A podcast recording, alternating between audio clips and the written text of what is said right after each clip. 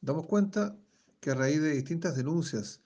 que delataban que una mujer apodada Yeye en la comuna de Santa María comercializaba droga en su domicilio,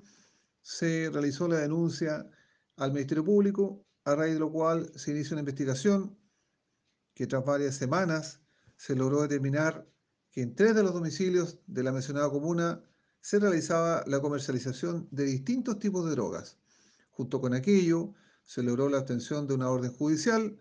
logrando detener a cuatro personas por el delito de microtráfico, dos mujeres adultas chilenas y dos hombres mayores de edad chilenos. A la vez se logró la incautación de 34,28 gramos de cannabis sativa, 2,69 gramos de clorhidrato de cocaína, 10,6 gramos de cocaína base.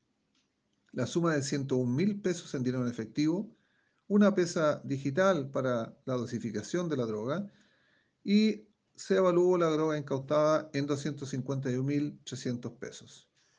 Una vez que el Ministerio Público tomó conocimiento de lo anterior, dispuso que las dos mujeres y un tercer detenido pasara a control de detención, mientras tanto que el cuarto detenido solo fue apercibido por el artículo 26, quedando en libertad, para posteriormente determinar las responsabilidades penales correspondientes.